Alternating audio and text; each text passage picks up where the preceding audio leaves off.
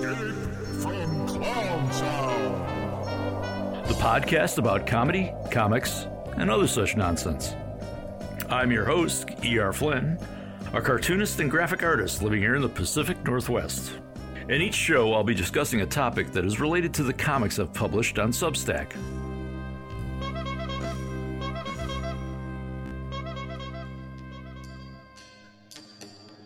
Welcome to another episode of Escape from Clowntown. In this episode, I thought I'd uh, change things up given the current state of the country to read you two parables about conformity and authoritarianism. First, the beach.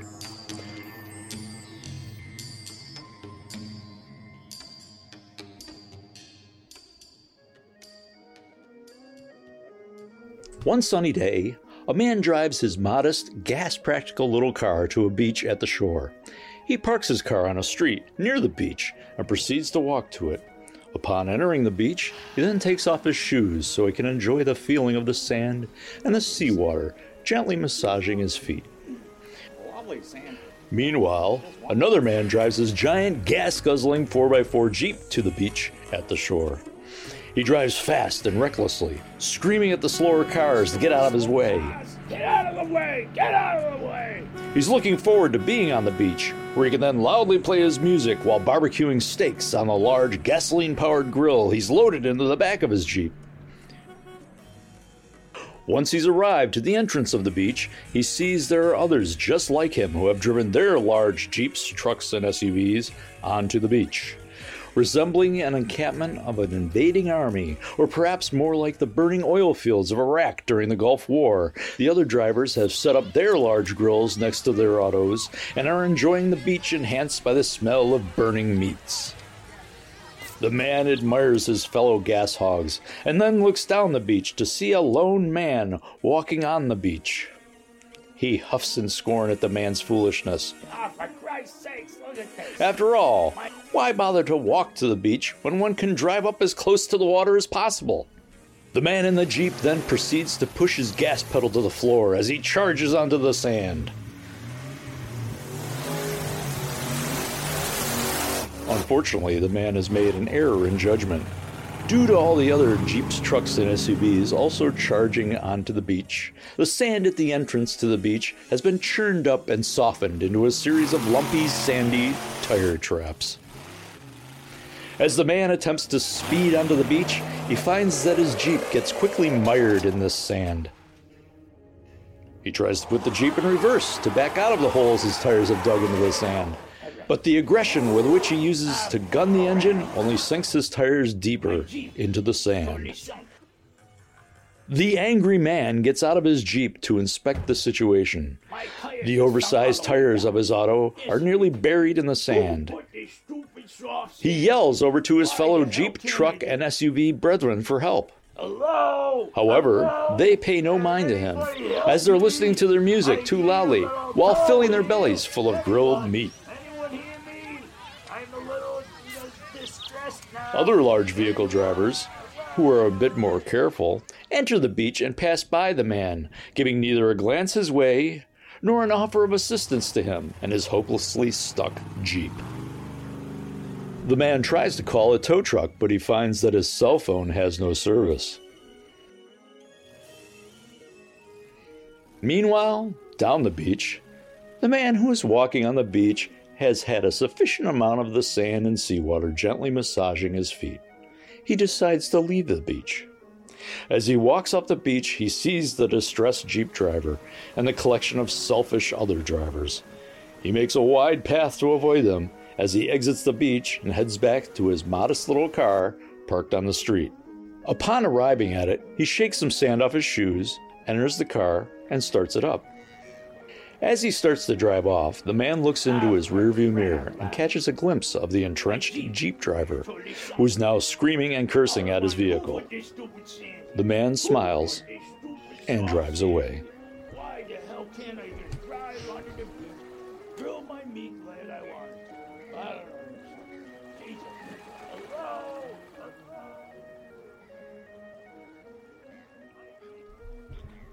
Part 2 Soviet scissors.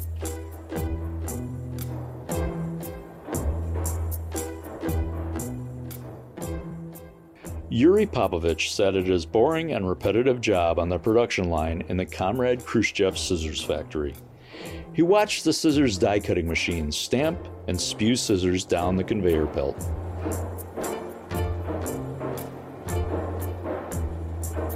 As he sat there, he thought about his squalid little state supplied apartment and how it needed plumbing repairs. Its mildew stained walls also badly needed painting. Yuri then thought about how the apartment lacked electricity at certain times of the day, and how the apartment also never had adequate heat during the long, cold Leningrad winters. He then reflected on his inability to buy a decent loaf of pumpernickel bread, or even purchase a stick of butter or a jar of jam to smear onto a slice of one of those scant loaves of bread. It was thinking of a nice dollop of jam on toast which motivated him to make the slightest of adjustments to the scissors die cutting machine. Not a major adjustment, just a minor twist of the dial, enough to make one side of the scissors off by just a minuscule one tenth of a millimeter. After doing this, he watched the scissors getting pressed and moved down the production line. He subtly smiled satisfied that his adjustment introduced a small bit of chaos to this mundane, rundown world. When his shift was over, he was still smiling as he passed his coworker, Sergei Tatopnik, who replaced his position on the line for the second shift. Sergei wondered what Yuri had reason to smile about. It wasn't like the interminable routine of this job would offer any levity. It made Sergei very curious. As he sat on the production line watching the scissors die cutting machine, this curiosity wormed its way into Sergei's brain. He looked around the factory floor to see what possibly could have amused Yuri so much. Was it one of the other drab, joyless coworkers? A few meters away sat Dalev Friktov, a slovenly pile of a man. Was he the one who was somehow amusing Yuri? Dalev farted as Sergei watched him. However, this didn't amuse Sergei since Dalev often farted due to his known overindulgence in kielbasa and cabbage. No, it was something else. This curiosity started to push Sergei to really resent Yuri. How dare he be allowed even a smidge of joy at this miserable job? It was then Sergei was struck with the idea to play a trick on Yuri and the other comrade co-workers he made the slightest of adjustments to the scissors die cutting machine. Not a great amount, but just enough to make a pair of scissors slightly off by one fifth of a millimeter. Sergei derived a great sense of satisfaction at his jest upon Yuri and the others. This elation with his adjustment helped Sergei enjoy the rest of his shift.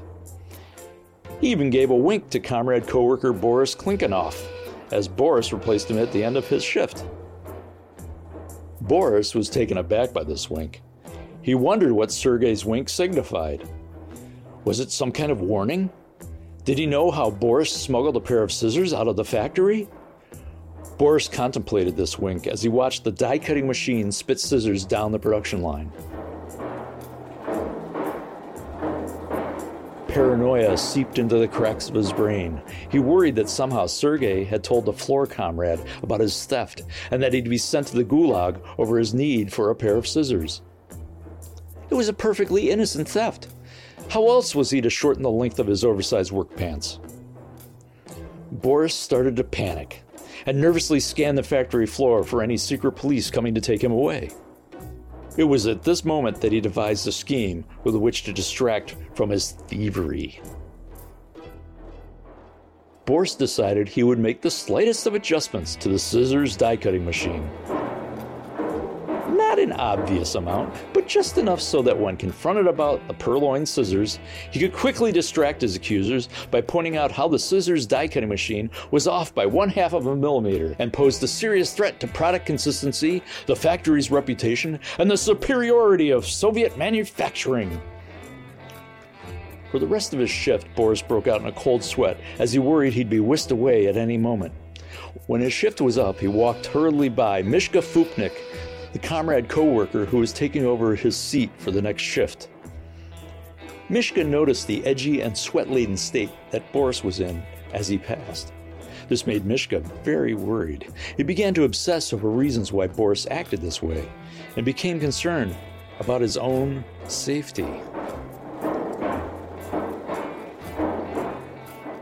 By the end of the week, the Comrade Khrushchev scissors factory flooded Soviet shops with pairs of scissors where no two sides were exactly alike and none of them actually worked.